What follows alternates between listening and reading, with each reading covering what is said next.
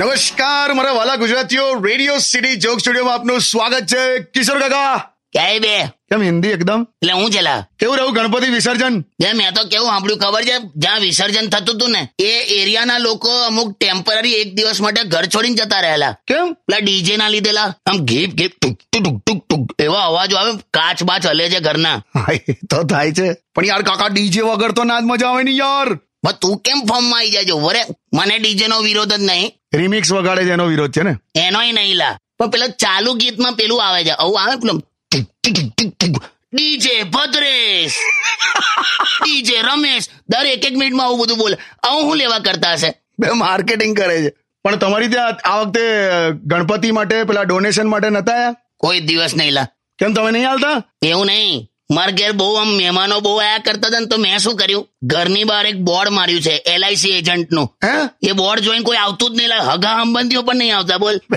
તમે ખરા ચોલા બધાને ડર લાગે આ પોલિસી લેવડાઈ દેશે પણ ડોનેશન તો આપવાનું નહીં યાર કાકા આપું જ છું લા તું ખરો નક્કી કરી લેજે લા કીધું ખાલી પણ તું માર્ક કરજે ડોનેશન આપતી વખતે માણસ નાસ્તિક થઈ જાય અને પ્રસાદ લેતી વખતે એકદમ આસ્તિક થઈ જાય વાહ કાકા વાહ પણ કઈ નહીં ગણપતિ બાપા મોર્યા પૂરજા વર્ષી લવ કર્યા આવતા વર્ષે આવો મજા કરીએ હું કહે છે Yes, yes, stay tuned with Kishore Kaka only on Radio City 91.1.